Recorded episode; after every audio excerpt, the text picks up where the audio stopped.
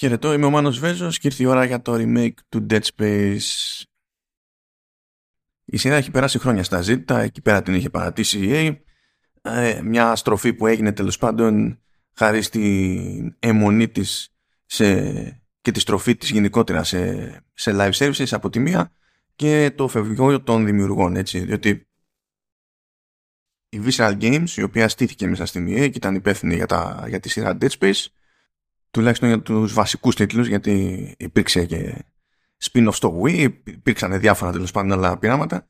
Ε, με τα πολλά διαλύθηκε. Είχε φύγει έτσι κι αλλιώς ο Glenn Schofield ε, είχε φτιάξει τη Sledgehammer Games ε, κάθισε εκεί πέρα και τράβηξε κουπί στη, στην Activision σηκώθηκε και έφυγε από εκεί έφτιαξε τη Striking Distance Studios για την Crafton και με τα πολλά φτάσαμε από εκείνη την πλευρά να έχουμε το, το δεκαλίστο protocol το οποίο μας απασχόλησε σε πρώτο επεισόδιο True Ending. Ε, θεωρώ, εντάξει, θεω, είναι όντως θεωρία, δεν υπάρχει κάποιο συγκλονιστικό στοιχείο ως προς αυτό. Θεωρώ ότι ένας λόγος τέλος πάντων για τον οποίο κάνει τον κόπο η EA να επαναφέρει το συγκεκριμένο franchise είναι η, η κάζο, η επιρροή της Capcom και η εμπορική πορεία των δικών, των δικών της remakes στο, στη σειρά Resident Evil αλλά τέλος πάντων και η επιτυχία των νεότερων τίτλων Resident Evil που έχει ε, σημειωθεί ακόμα και αν βάλουμε στην άκρη τα remakes των 2, 3 και τέλος πάντων υποτίθεται ότι περιμένουμε ως ονούπο ανεξιάτικα και το remake του Resident Evil 4. Ε, μάλλον ήταν έτσι πιο ευνοϊκό το κλίμα ώστε να επανέλθει η EA στο Dead Space. Δεν ξέρω πώς της ήρθε όταν συνειδητοποίησε ότι η κυκλοφορία έπεφτε σχετικά κοντά τέλος πάντων ε, με το δεκαλίστο protocol από το δημιουργό του Dead Space αλλά ε, στο ξεκίνημα εμπορικά δεν φαίνεται να έχει κάποιο πρόβλημα το remake του Dead Space αναπτύχθηκε από την Motive που είναι ένα στούντιο που στήθηκε από τη γνωστή και μια εξαιρετέα Jade Raymond πριν από 7 χρόνια περίπου. Από τότε έχει κάνει ένα μάτσο άλλες τάσεις η Raymond. Πέρασε, πέρασε Google και Stadia που δεν έχει κανένα νόημα. Έβγαινε από εκεί πέρα, έστειλε τη Haven Studios, αγοράστηκε η Haven Studios από τη Sony. Εκεί έχει μείνει η Jade Raymond. Κάνει και εκείνη τις βόλτες της και, και προσπαθεί κάθε φορά. Στη Motive πάντως υπάρχουν και συντελεστές έτσι, του, του, των κλασικών Dead Space, ειδικά στο Art Direction. Αλλά ακόμη και να έχει κάποιος άγχος τέλος πάντων για το κατά πόσο ένα στούντιο που δεν έχει επικεφαλής ακριβώς τα άτομα που είχαν ξεκινήσει το franchise θα την παλέψει σε ένα τέτοιο remake, νομίζω ότι είναι αρκετά σαφές, αρκετά γρήγορα ότι το, το remake αυτό δεν ανοίγει έτσι χώρο και δρόμο για τέτοιου είδους ανησυχίες έχουν κάνει καλή δουλειά προς αυτό δηλαδή. Είναι ξεκάθαρο ότι έχουν κατανόηση του συνόλου και της εκάστοτε εποχής.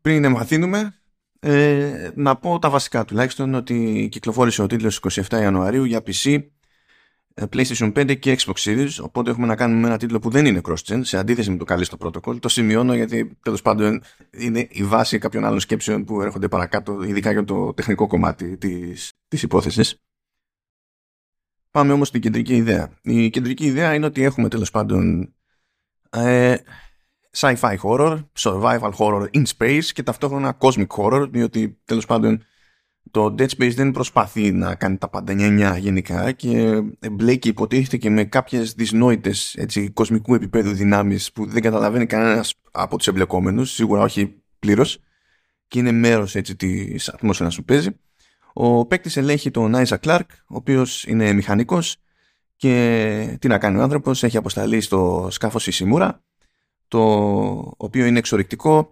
Υποτίθεται ότι πηγαίνει και παίρνει κομμάτια από πλανήτες και κάνει εξόριξη ε, διαφόρων έτσι, resources, διαφόρων πρώτων υλών και στοιχείων. Αλλά υπάρχει, υπάρχει πρόβλημα στο Ισίμουρα, χρειάζεται επισκευές, πάνε εκεί πέρα, χώνεται και βρίσκεται σε μια κατάσταση που δεν υπολόγιζε ιδιαίτερα.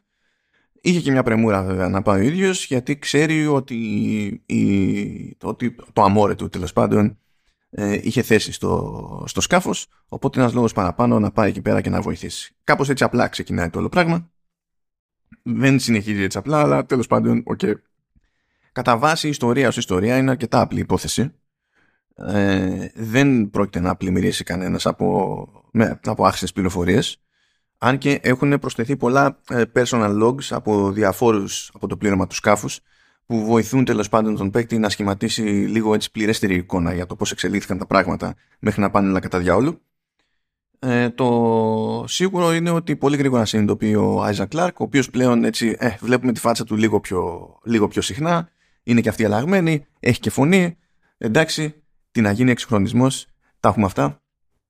Μια χαρά είναι το αποτέλεσμα αυτό δεν έχω κάποιο, κάποιο ιδιαίτερο παράπονο. Αν και πέτυχα κάπου πέτυχα μια κριτική που το μισό κείμενο ήταν για το πόσο ζημιά κάνει το ότι ε, μπήκε φωνή στο Νάιζα Κλάρκ και χάνεται το, το μυστήριο. Και ε, ε, ναι τέλος πάντων. Θα κάνω ότι το ξεχνάω. Θα κάνω ότι δεν το διάβασα ποτέ Βλέπει λοιπόν ο Άιζακ ότι κάτι έχει συμβεί γενικά στο πλήρωμα και έχουν μεταλλαχθεί, μεταμορφωθεί σε πλάσματα που έτσι γενικά ως ομάδα τα γνωρίζουμε ως necromorphs. Δεν ξέρουμε ακριβώς τι έχει παίχτη. Καταλαβαίνουμε σχετικά γρήγορα ότι ε, κάποια σχέση έχει με ένα μάτσο από φανατικούς έτσι, θυσκόληπτους της λεγόμενης Unitology ε, ότι υπήρχαν κόντρες έτσι και είχαν χωριστεί σε ομάδες λίγο στο, στο σκάφος από ένα σημείο και έπειτα είχε ο καθένας ε, η κάθε ομάδα είχε το δικό της σκοπό υπήρχε μέρος του πληρώματος που δεν είχε ιδέα που είχε μπλέξει και τέλος πάντων Κάπως έτσι το, το πράγμα το βρίσκει ο Άιζακ. Πολύ γρήγορα λοιπόν το, το ζήτημα είναι μαζί με δύο-τρεις ε, συνεργάτες που έχει, έχει αρχικά να καταλάβει τι έχει παιχτεί, να διορθώσει ό,τι μπορεί να διορθωθεί, αλλά καθώς εκφυλίζει την κατάσταση το ζητούμενο είναι πολύ πιο απλό. Το, ε, να ισιώσει το σκάφος αρκετά ώστε να μην ε, διαλυθεί και ο ίδιος πριν καταφέρει να σηκωθεί και να φύγει από το σκάφος και να κάνει ό,τι μπορεί για να δει τέλος πάντων τι έγινε και να βοηθήσει την, την Νικόλ το αμόρε που λέγαμε. Υπάρχουν ανατροπές εδώ και εκεί, δεν μπορώ να πω. Ε, βέβαια τηλεγραφούνται έτσι αρκετά συγκεκριμένα, δεν θέλει και πολύ φαντασία δηλαδή για κάποιον εφόσον δεν έχει παίξει και το πρωτότυπο παιχνίδι να καταλάβει πού πηγαίνει το πράγμα. Αλλά σημασία έχει σε τέτοιες περιπτώσεις, εφόσον έχουμε να κάνουμε με χώρο, γενικά πώς στέκεται και λειτουργεί η, η ατμόσφαιρα. Δεν περιμένουμε κάποιο ανεπανάληπτο έτσι, λογοτεχνικό έργο από ένα παιχνίδι σαν το Dead Space. Θα ήταν ευτύχημα έτσι και μας το κάνει δώρο. Αλλά δεν είναι αυτό ακριβώς το ζητούμενο. Θα κινηθώ λίγο ανάποδα στα τεχνικά, αν και τέλος πάντων περίπου, περίπου τεχνικά.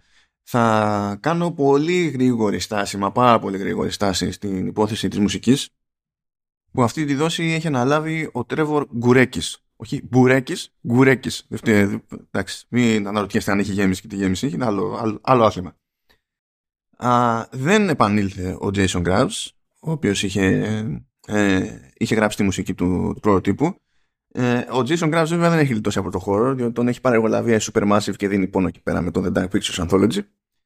Ε, βέβαια και ο Γκουρέκης έχει παντρευτεί εκεί πέρα το χώρο αφού μεταξύ άλλων είναι σταθερό συνεργάτης στη μουσική επένδυση, ε, σταθερό συνεργάτης του M. Night Shyamalan μιας και έχει αναλάβει τη μουσική επένδυση του Servant που είναι, είναι σειρά του Shyamalan στο, στο Apple TV Plus.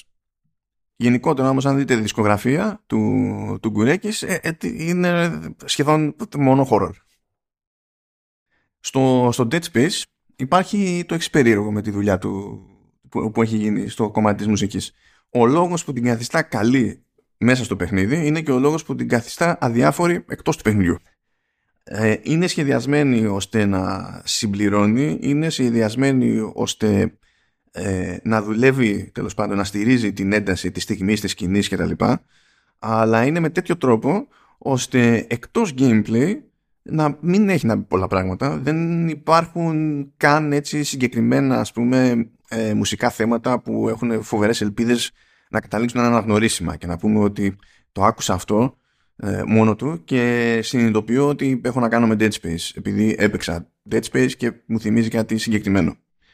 Οπότε θα έλεγα ότι το αποτέλεσμα ε, ως προς τη μουσική είναι περισσότερο λειτουργικό παρά τέλος πάντων ε, κάποιου είδους ιδιαίτερη επιτυχία στη σύνθεση και ε, ε πραγματικά ξέχωρα, δηλαδή ξέχωρα είναι τόσο έτσι αδιάφορο το γενικό αποτέλεσμα που δεν κατάφερα να ξεχωρίσω ούτε ένα κομμάτι για να πω φτιάχνω playlist. Δηλαδή δεν υπάρχει playlist για αυτό το λόγο, όχι επειδή βαρέθηκα, επειδή δεν πήρα χαμπάρι ότι έχουν και τα soundtracks και τα λοιπά, αλλά ε, δεν μπορούσα να πετύχω κομμάτια που μπορούν να, πούμε, να φανούν χρήσιμα στο, στον ακροατή εκτός gameplay.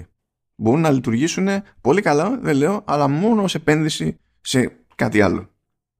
Τώρα πάμε σε τεχνικό, τεχνικό τομέα, όντως, στα αλήθεια. ο οποίος μου κάνει εντύπωση, αλλά όχι την εντύπωση που περίμενα.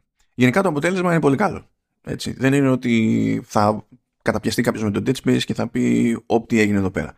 Υπήρχαν έτσι κάποια προβληματάκια στην αρχή, περισσότερα στην έκδοση PC αλλά και στις κονσόλες.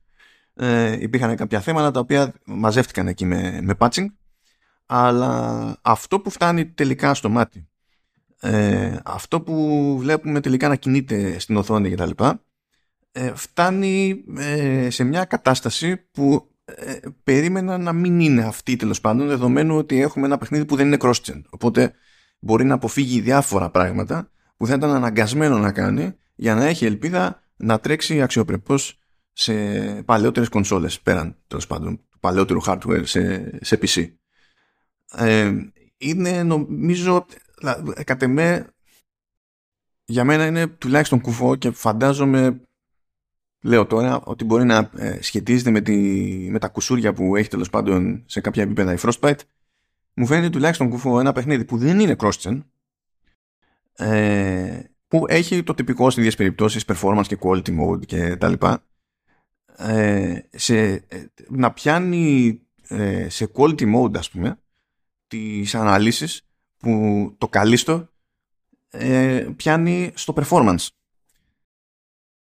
Και το καλύστο υποτίθεται ότι είναι cross-gen έτσι, οπότε οπωσδήποτε έπρεπε κάπως να στηθεί και λίγο διαφορετικά για να μην υπάρχει πρόβλημα. Τώρα για να είμαι έτσι και λίγο δίκαιος ε, σε αυτή τη σύγκριση όσο γίνεται τέλος πάντων είναι ότι γενικά το Dead Space γενικότερα το Dead Space αλλά και ακόμη περισσότερο το remake του Dead Space ε, ως προς τη, το, τους χώρους που έχει να κουμπαντάρει έτσι είναι πιο ανοιχτό οπότε δεν είναι ακριβώς ευθεία η, η σύγκριση απ' την άλλη βέβαια αν υποθέσουμε ότι αυτό είναι το handicap ε, σε σχέση σε αυτή τη σύγκριση που έχει το Dead Space ε, το, μου, φαντάζει ακόμη μεγαλύτερο και πιο δύσκολο το handicap που έχει το, το καλύστο που πηγαίνει να τρέξει εκεί που πηγαίνει να τρέξει με σκληρούς δίσκους και δεν συμμαζεύεται.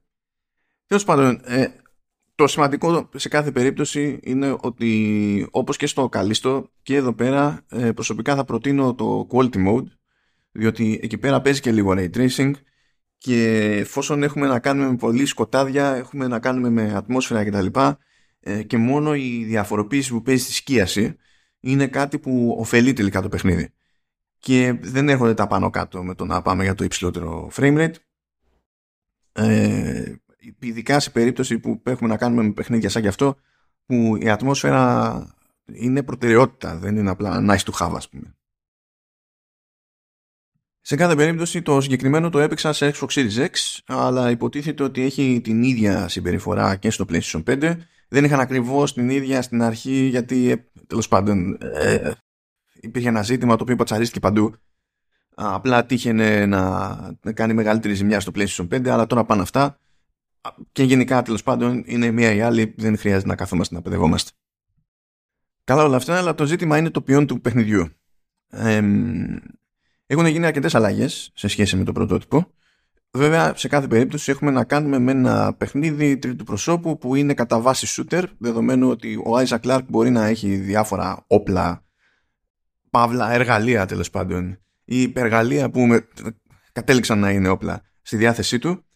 Όλα όμως, έτσι, έχουν να κάνουν με, με shooting.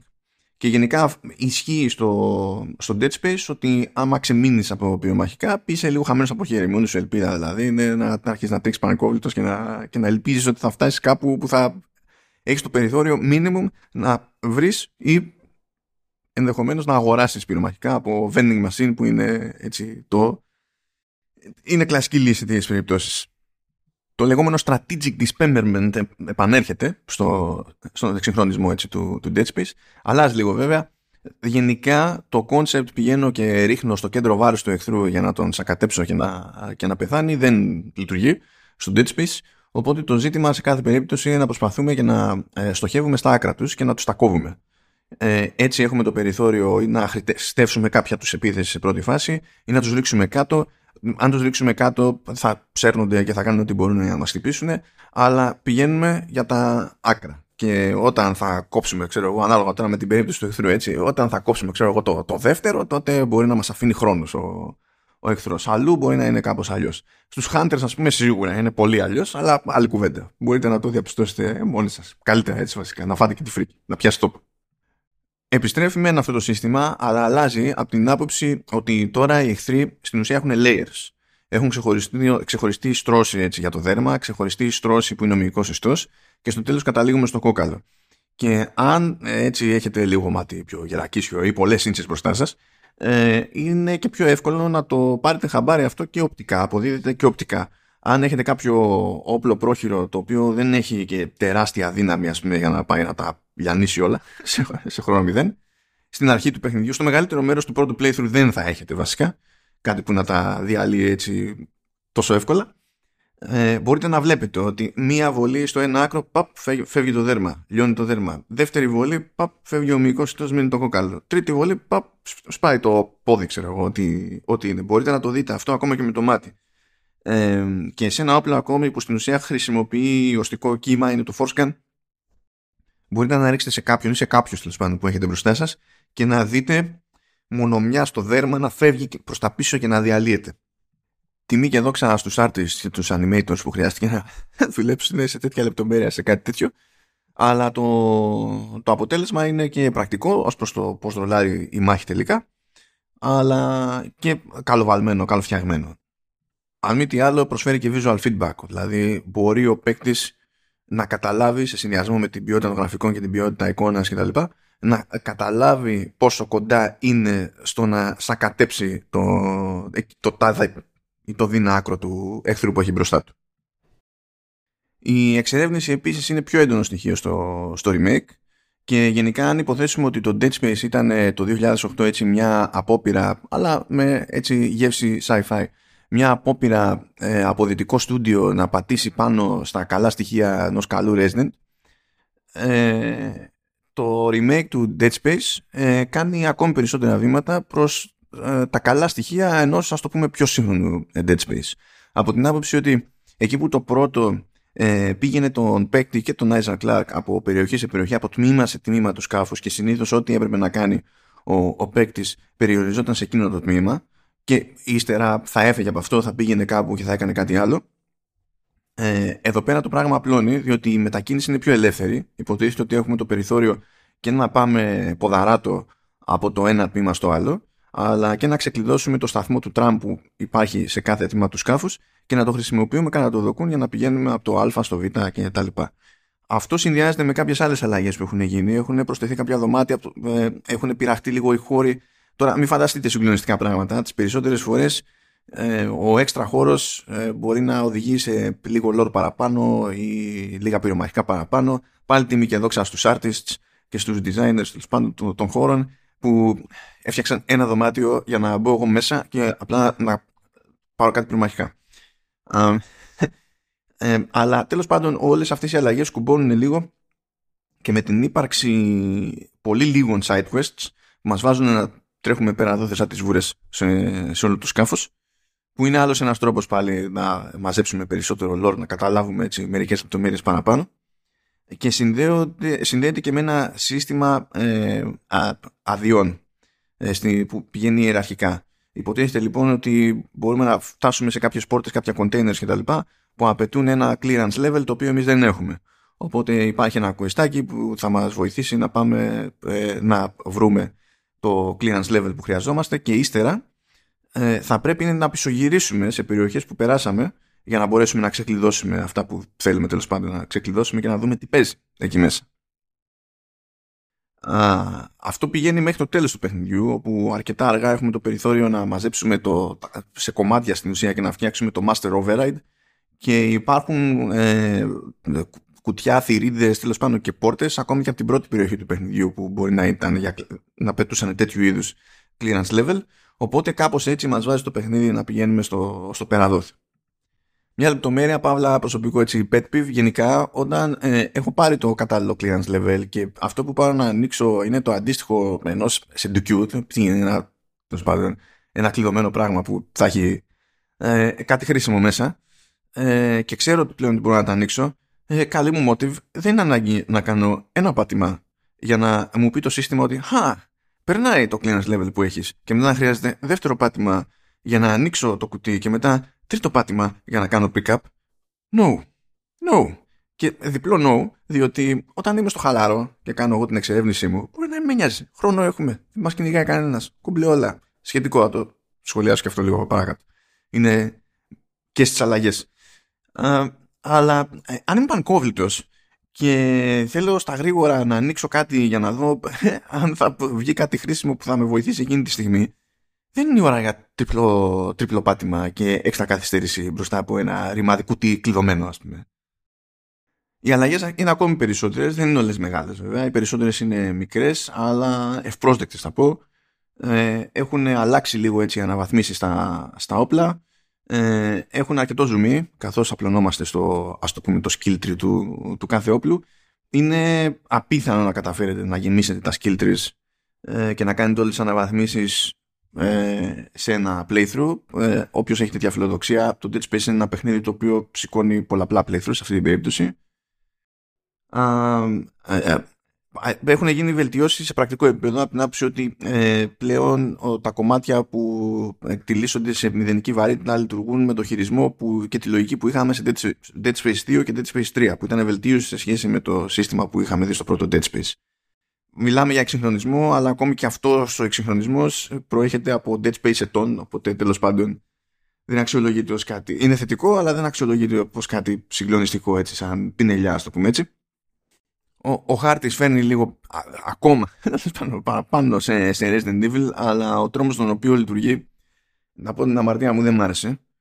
Ε, δηλαδή ναι μεν δείχνει τέλος πάντων τη διαδρομή που έχουμε να ακολουθήσουμε.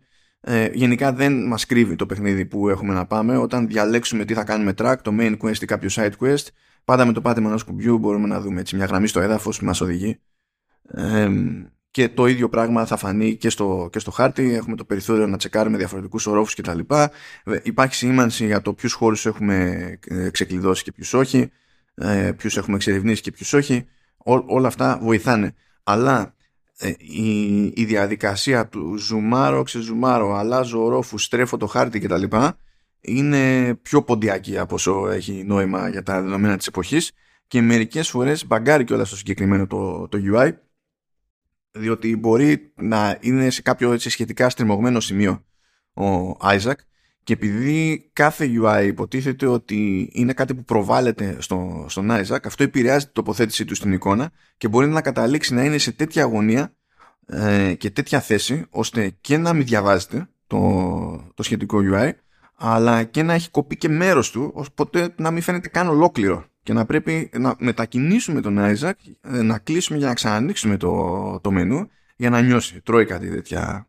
Που εντάξει, τις περισσότερες φορές θα μπλέξουμε με το μενού όταν θα παίζει ησυχία. Αλλά και πάλι. Έτσι, δεν έχουν πάει ακριβώς έτσι όλα ρολόι σε αυτή τη φάση.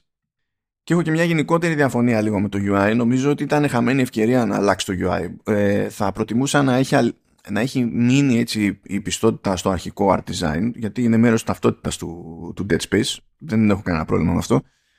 Αλλά ε, η γραμματοσυρά ας πούμε που υπάρχει που, που, και παραμένει έτσι είναι άλλη γραμματοσυρά άλλη λογική στην επιλογή γραμματοσυράς πριν από 15 χρόνια άλλη λογική τώρα. Τότε παίζαμε σε άλλες αναλύσεις τώρα παίζουμε σε άλλες αναλύσεις. Το τι ήταν ευανάγνωστο σε, υπό εκείνες συνθήκες ε, ήταν διαφορετικό από το τι είναι τώρα που έχουν αλλάξει και μεγέθη και τα λοιπά είναι, είναι πολλά διαφορετικά. Δεν υπάρχει έτσι κάποιο πρόβλημα, πρόβλημα έτσι, για να χαλαστεί άνθρωπος αλλά υπήρχε το περιθώριο να το πειράξουν και νομίζω ότι δεν ήταν ανάγκη σε αυτό το κομμάτι του Dead Space να είναι προτεραιότητα η πιστότητα. Δεν νομίζω ότι θα παραπονιόταν κανένας και θα έλεγε από πού και ως που μου αλλάξατε ξέρω εγώ, πράγματα στο μενού ή μου αλλάξατε γραμματοσυρά ε, και μου αφήσατε όλο το υπόλοιπο παιχνίδι να είναι πιστό στο πρωτότυπο πνεύμα. Πώς τολμάτε, ας πούμε, και κάνατε μισές δουλειές. Δεν το πιστεύω ότι θα παραπονιόταν κανένας.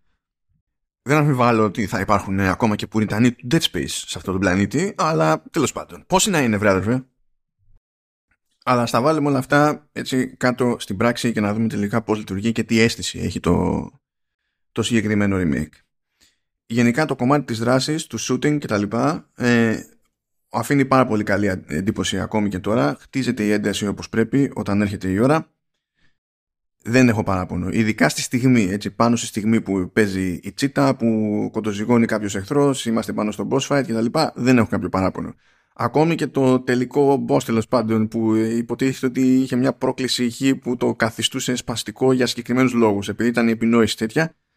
Ακόμα και αυτό τρώγεται περισσότερο αυτή τη φορά. Όποιος θυμάται κάτι μαρτύρια με, με τάρετς κτλ., αυτά έχουν πειραχτεί ώστε να είναι λιγότερο πίκρα στην, όλη, στην όλη φάση. Οπότε και εκεί έχει μαζευτεί το πράγμα. Ωστόσο όλη αυτή η αναδιάρθρωση που έχει γίνει στη, στην πλοήγηση και οι ευκαιρίες που δίνει το παιχνίδι στον παίκτη να κάνει πισωγυρίσματα για έξτρα εξερεύνηση που οδηγεί σε έξτρα αναβαθμίσεις για όπλα, έξτρα όπλα, έξτρα πυρομαχικά, έξτρα χρήματα κτλ.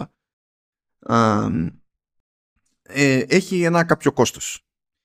Η, στο πρωτότυπο παιχνίδι ισχύει κάτι που χοντρικά, αλλά όχι ακριβώς, ισχύει και στο remake. Όταν σκάμε σε ένα σκάφος και υποτίθεται ότι το πλήρωμα έχει μεταμορφωθεί σε οτιδήποτε και θέλει να μας φάει ζωντανούς, ένα πράγμα είναι σίγουρο το πλήρωμα δεν είναι άπειρο. Έτσι, κάποια στιγμή τελειώνει το, το πράγμα.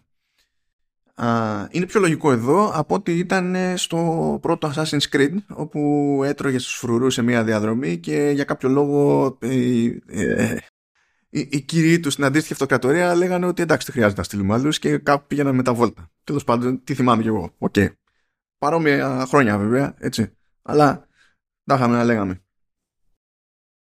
Όντως λοιπόν, ο, καθώς καθαρίζει ο παίκτης μια περιοχή ε, τα πράγματα καταλήγουν και γίνονται πιο ήσυχα.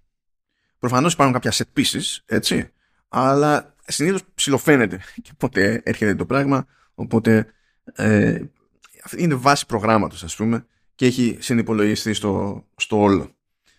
Οπότε αν είστε έτσι ε, αρκετά της εξερεύνησης και πάτε τσούκου τσούκου και θέλετε να καθαρίζετε όσο περισσότερο καθαρίζετε, θα φτάσετε σε ένα σημείο να περνάτε από περιοχές που είναι γνώριμε να, και να μην ανησυχείτε ιδιαίτερα για να σας την πέσει κάτι. Αυτό ε, συνέβαινε περισσότερο στο πρωτότυπο. Στο remake συμβαίνει, αλλά έχει μπει το λεγόμενο intensity director από την πλευρά της Motive, που στην ουσία τσεκάρει ε, πώς έχουν τα πράγματα στο παιχνίδι, αλλά και πόσο αποτελεσματικός είναι ο παίκτης και κάνει δυναμικά κάποιες αλλαγές. Αυτό σημαίνει λοιπόν ότι μπορεί να περάσετε για πολλωστή φορά από μια περιοχή που έχετε καθαρίσει και έχετε διαπιστώσει ότι πλέον είναι κενή, δεν πρόκειται να πετύχετε κανέναν εκεί πέρα και παπ, να σκάσει κάτι καινούριο. Μην φανταστείτε κανένα χαμό ας πούμε που να σκάσει ένας ξέμπαρκος εχθρός κτλ. Ε, ε, το σύστημα αυτό λειτουργεί και στην κανονική ροή των πραγμάτων έτσι, όπου μπορεί να ε, προχωρήσει κάποιες αλλαγές στο το σύστημα ανάλογα με το πόσο καλά ή στραβά τα πάει ο παίκτης. Ε, πράγμα που συνδέεται και με ένα κλασικό ζήτημα στα survival horror που είναι μέρος της εμπειρίας η διαχείριση των πυρομαχικών και, και πάει λέγοντας. Οπότε δεν υπάρχει εκεί πέρα μόνο για να τσιτώσει υπάρχει και για να διευκολύνει. Βασικά υπάρχει εκεί για να διατηρεί ιδανικά ένα κάποιο επίπεδο τσίτας. Ειδικά όμως ε, εφόσον ο παίκτης μπει στη διαδικασία και σαρώσει τέλος πάντων όσα περισσότερα τμήματα του σκάφους μπορεί και ξεκάνει ό,τι πετυχαίνει μπροστά του, το πέρα δόθε μετά για την εξερεύνηση που έχει μείνει δεν είναι 100% περίπατος, αλλά χοντρικά είναι περίπατος. Αυτό σημαίνει ότι φτάνουμε σε ένα, σε ένα στάδιο που το πέρα δόθε ακόμα και με το τραμ ε, γίνεται πιο αγκάρια και την πληρώνει η γενικότερη αίσθηση της, της έντασης. Κατά μία έννοια, ακόμη και ως προς αυτό μπορούμε να πούμε ότι ε, μοιάζει περισσότερο από ποτέ σε κλασική προσέγγιση Resident Evil. Όχι μόνο στα κάθα, αλλά και σε μερικά έτσι πιο περίεργα. Μερικές φορές αυτό το ζητηματάκι και στην κανονική ροή αλλά και κατόπιν εορτή ρεφάρεται ε, με κάποιους γρήφου. Επειδή πολλές φορές ο παίκτης θα χρειαστεί να πάει και να πειράξει λίγο τις ασφάλειες και συνήθως πρέπει να κάνει κάποιο είδου θυσία. Μπορεί σε κάποιες περιπτώσεις να, να ενεργοποιήσεις τα πάντα από την άρκο φώτα, ξέρω εγώ, ιστορίες κτλ. Σε κάποιες άλλες περιπτώσεις πρέπει να διαλέξει ανάμεσα σε live support, ας πούμε, ε, και, και κάτι άλλο. Πράγμα που σημαίνει ότι πρέπει να ε, υιοθετήσει και διαφορετική προσέγγιση ως προς την επίλυση ε, του προβλήματος που έρχεται αμέσως μετά. Βέβαια το παιχνίδι δεν προσπαθεί να κάνει και πολύ μεγάλο ζόρι εκεί πέρα. Συνήθως, ε, ό,τι και αν διαλέξει ο παίκτης, αυτό που χρειάζεται, που μπορεί να είναι περισσότερες μπαταρίες για ε, τις τηλεκινητικές τέλος πάντων ε, επιλογές που έχει ο, ο Άιζακ. Μπορεί να είναι ε, περισσότερο οξυγόνο κτλ. Γενικά υπάρχουν εκεί πέρα πρόχειρα. Όπως υπάρχει και ένα άλλο που είναι λίγο αστείο στην περίπτωση του, του Ισημούρα για σκάφος τέλος πάντων που εντάξει λες ε, γενικά αν, αν ανοίξει ένα ρήγμα θα υπάρχει ένα πρόβλημα γιατί είμαστε στο διάστημα υπάρχουν πάρα πάρα πάρα πάρα, πάρα πολλές σκόρπιες ε, φιάλες υγραερίου. Είναι αυτό ένα θεματάκι. Ε, αυτό είναι κουσούρι που είχε και το καλύστο σε κάποιο βαθμό, ε, αλλά μου έκανε μεγαλύτερη εντύπωση στο, σε ένα περιβάλλον σαν το Ισημούρα που δεν είναι φυλακή και τέλος πάντων υποτίθεται ότι μάλλον, μάλλον ε, κάποιοι νοιάζονται περισσότερο για το αν θα πεθάνουν όλοι. Ε, βέβαια, εντάξει, συμβαίνουν αυτά. Ε, δεν περιμένουμε απόλυτη λογική σε τέτοιου είδους παιχνίδια έτσι κι αλλιώς. Και όχι τίποτα άλλο, θα είναι φίλοι σας αυτές οι, οι φιάλες πάρα πολλές φορές. Ε, Όπως αντίστοιχα και ε, κάποια άλλα τέλος πάντων, σαν λάμπες είναι, μπορείτε να τις πάτε και να, έτσι, να, κάνετε, να χρησιμοποιείτε το stasis σε εχθρού για να τους τους κάνετε να κινούνται πιο αργά και τα λοιπά για να τους ξεκάνετε πιο εύκολα για τα συναφή. τέλος πάντων ε, αυτά υπάρχουν ως βασικός τρόπος έτσι κάποιος που θέλει να κάνει ακόμη μεγαλύτερη οικονομία στα, στα πυρομαχικά να μπορεί να την κάνει. Στην πράξη, τουλάχιστον στο normal, έτσι, γιατί όταν κάνουμε δοκιμές το μάλλον λογικότερο είναι να δοκιμάζουμε το normal, είναι, ε, το, είναι, είναι απίθανο έτσι, να χρειάζεται τόσο σφίξιμο στα, στα πυρομαχικά. Υπήρξαν φορές που ζορίστηκα αλλά ήταν πολύ λίγες και συνήθως ήταν προφανές ότι είχα κάνει σε προηγούμενο σημείο ας πούμε ε, βλακεία που δεν χρειάζεται να κάνω. Α, συν της άλλης αν προσπαθήσετε, προσπαθήσετε να είστε τελείως για πάντα οικονομικοί θα διαπιστώσετε ότι ε, ο επόμενος εχθρός σας θα είναι τα διαθέσιμα slots στη στολή του, του Isaac που αναβαθμίζεται και κάθε αναβάθμιση φέρνει περισσότερο armor και περισσότερα inventory slots αλλά δεν είναι δύσκολο να το οπιτώσετε, ειδικά καθώς πληθαίνουν, τα όπλα και υποτίθεται ότι κάθε όπλο πιάνει και από ένα σλότ ε, και από εκεί και πέρα ε, έχουμε και τα πυρομαχικά που πιάνουν το δικό τους χώρο. Σε κάθε περίπτωση ε, έχουμε έτσι και κάπως αλλιώς τα πράγματα στο New Game Plus. Στο New Game Plus γίνεται το προφανές, μπορούμε να χωθούμε με όλες τις αναβαθμίσεις που έχουμε ε, και κάμποσα χρήματα καβάτζα από τον προηγούμενο τερματισμό και ε, από εκεί και πέρα έχουμε να αντιμετωπίσουμε ό,τι αντιμετωπίζαμε έτσι κι αλλιώς. Ε, μπορούμε φυσικά να, έτσι, να πειράξουμε εκεί επίπεδα δυσκολίας κτλ. Αλλά στο New Game Plus εμφανίζεται και ένας νέος τύπος εχθρού, τέλος πάντων, που είναι γνώριμοι εχθροί, αλλά σε εκδόσεις Phantom, που είναι πολύ πιο πακέτο και γενικά καλό είναι εφόσον σκάσουν και ε, υπάρχει κάποιος εχθρός που είναι Phantom μαζί με άλλους που δεν είναι, να ε, θεωρείται αυτονόητο ότι ο, ο Phantom είναι είναι προτεραιότητα, αλλιώς έτσι υψηλό πακέτο. Αυτό τέλος πάντων δεν είναι καμιά συγκλονιστική συνταγή για New Game Plus.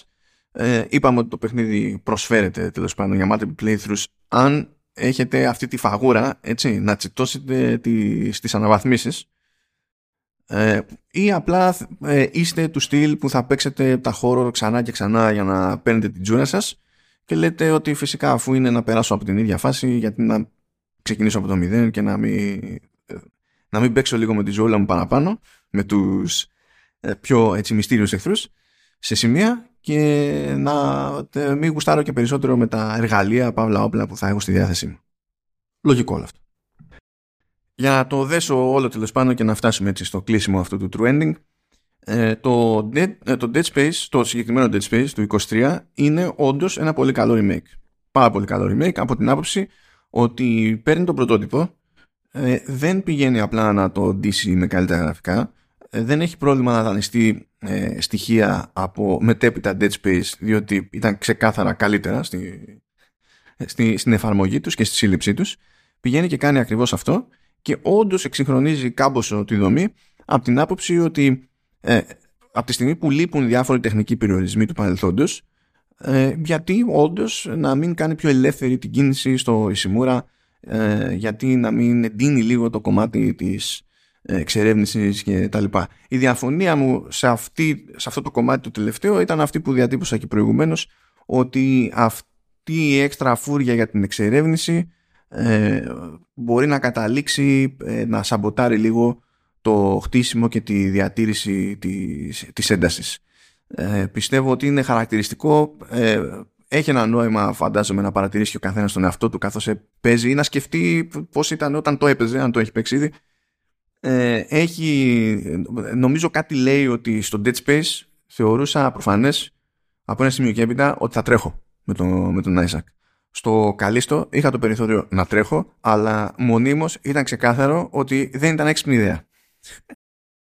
Ε, κάτι, κάτι λέει αυτό. Κάτι λέει αυτό. Ε, μπορεί για τον καθένα σας λέει κάτι διαφορετικό. Εγώ ξέρω τι σημαίνει για μένα. Ε, αλλά ξέρω εγώ, αν τύχει και περάσετε και από τα δύο παιχνίδια ή αν έτυχε να το έχετε κάνει ήδη, ξέρω εγώ, σκεφτείτε λίγο να δείτε τι σημαίνει για εσάς.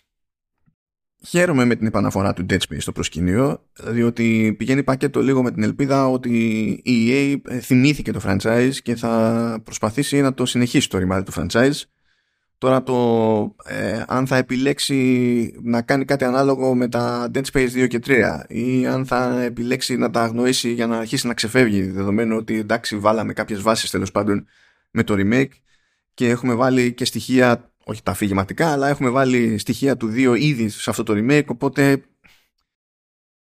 πώς να αλλάξουμε τα φώτα ας πούμε σε άλλο ένα remake στη, στη βασική συνταγή εντάξει, OK okay. Χαίρομαι όμως που επανέρχεται ε, το survival horror έχει, περνάει μια φάση έτσι θετική, μια φάση αναζωπήρωσης. Και γενικά το survival horror αλλά και το sci-fi horror. Έχουμε, πηγαίνουμε εδώ πέρα για ένα σερί. Έχουμε, να είχαμε το καλίστο έχουμε το Dead Space. Ε, ακόμα και η Supermassive ετοιμάζει sci-fi και ετοιμάζουν και άλλοι sci-fi horror. Είναι, δεν, ξέρω τι παίζει. Είναι, είναι σαν να ε, είδαν όλοι τα farming simulators και να πούνε τι είναι πιο ανάποδο από αυτό, αυτό θα κάνουμε. Κάπως έτσι. Είμαι φίλος του είδους τέλος πάντων, οπότε δεν είναι και πολύ δύσκολο να, να χαρώ. Ταυτόχρονα όμως αυτό το remake όσο καλό και αν είναι σαν remake ε, και ε, τέλος πάντων ε, εκμοντερνισμένο ε, σε τεχνικό τομέα και λοιπά άλλα στοιχεία ε, αλλά ταυτόχρονα και πιστό όντως στο πρωτότυπο πνεύμα δεν ε, μπορώ να είμαι τόσο ενθουσιασμένος όσο βλέπω τέλος πάντων άλλους να είναι ενθουσιασμένοι. Όχι επειδή έχω πρόβλημα με το παιχνίδι, αλλά το Dead Space δεν ε, προσπαθεί να φτιάξει ε, ένα καλό Dead Space. Δηλαδή και το βασικό πράγμα που κάνει είναι ότι πιάνει τα καλύτερα στοιχεία των παλαιών Dead Space και τα συνδυάζει στο παλαιότερο όλων το Dead Space και το, και το ισιώνει. Έτσι, φτάνουμε να, να έχουμε ένα καλύτερο Dead Space. Έχουμε όμως ένα καλύτερο sci-fi horror. Ως προς αυτό αμφιβάλλω και εξακολουθώ να πιστεύω ότι ε, ήταν ε, ως προς αυτό πιο συγκεκριμένη προσπάθεια στην περίπτωση του, του Καλίστο και έχοντας ευχαριστηθεί και τα δύο ε, εξακολουθώ να προτείνω πρωτίστως το, το Καλίστο. Νομίζω ότι οι απίθανες βαθμολογίες που έχει πάρει το remake είναι too much, είναι, είναι υπερβολή και βασίζονται έτσι στη, σε αυτή τη, τη χαρά που έχω και ο ίδιος για την επαναφορά ε, εν, εν, ενός, ενός franchise, ενός μια σειρά τίτλων που, στην οποία έχω αδυναμία, οπότε λογικό είναι. Αλλά αυτό είναι ξέχωρο από το κομμάτι της κριτικής παιδιά. Δεν υπάρχει κανένας λόγος να σέρνει, να, να σέρνει αυτό από τη μύτη όλο το υπόλοιπο. Θα περάσετε καλά λοιπόν οι φίλοι του Dead Space αλλά και οι φίλοι του Survival Horror. Ναι, θα περάσετε πάρα πολύ καλά. Θα το θυμάστε ότι περάσετε πάρα πολύ καλά; Θα το θυμάστε ότι περάσετε πάρα πολύ καλά. Θα χαίρεστε που έχει, υπάρχει πλέον ελπίδα και για περισσότερο Dead Space; Επίσης θα χαίρεστε που υπάρχει πλέον ελπίδα για ακόμη περισσότερο Dead Space. Αλλά στο τέλος πάλι θα θυμάστε εκείνο το πρώτο το Dead Space εφόσον το έχετε προλάβει. Έτσι. Αν δεν το έχετε προλάβει, μπορεί κάλλιστα να είμαστε αυτό, δεν ξέρω, ανάλογα με την ηλικία του καθενός. Αυτά από εμένα.